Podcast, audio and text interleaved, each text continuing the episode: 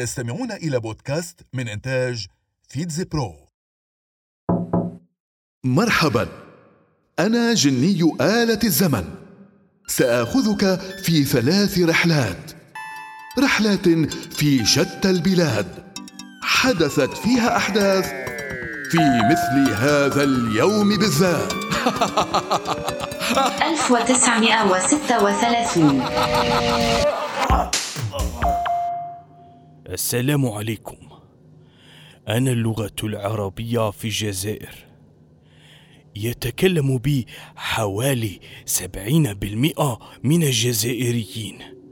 تم اعتباري اللغة الرسمية في البلاد منذ صدور دستور عام 2963 بعد استقلال البلاد.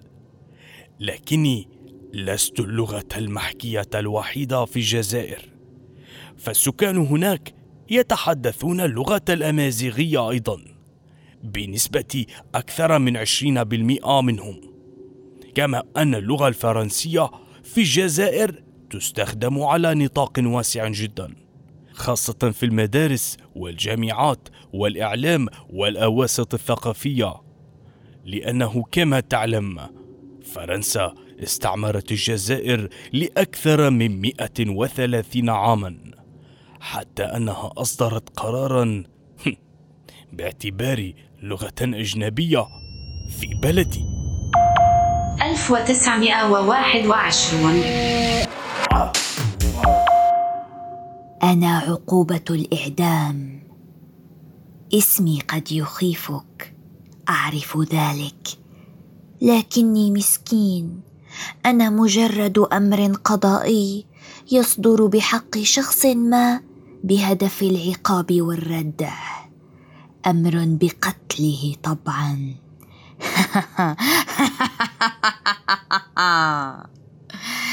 بشكل عام طبقتني كل المجتمعات البشرية على مر التاريخ حتى أنهم استخدموا أبشع الوسائل لتنفيذي. حسنا. لن أخيفك أكثر بذكر التفاصيل. خاصة أني لا زلت أعتبر قضية جدلية كبيرة. وليس هناك إجماع كلي بشأن مشروعيتي. ولو أن معظم دول العالم في الوقت الحالي تؤيد إلغائي. على الرغم من تنفيذ بكثرة في بعض الدول كالهند مثلا وأندونيسيا لكن دولا أخرى كانت قد أقرت إلغائي منذ وقت طويل كالسويد. 1828 Bonjour. اسمي جان هنري دوناند. كنت أول من يفوز بجائزة نوبل للسلام في كل العالم. الحمد للرب.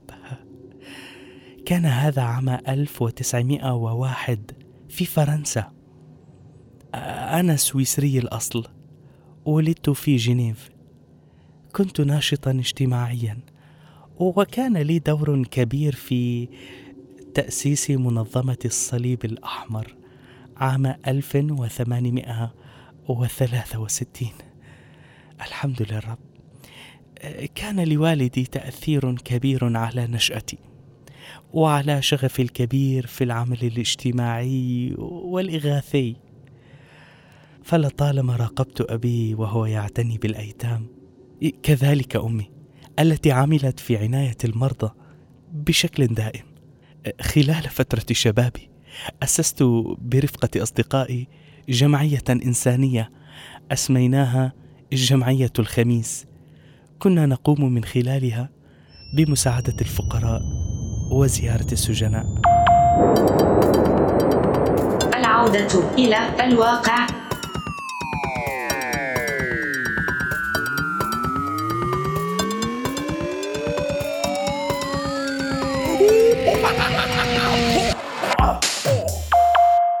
استمعتم إلى بودكاست من إنتاج فيتز برو.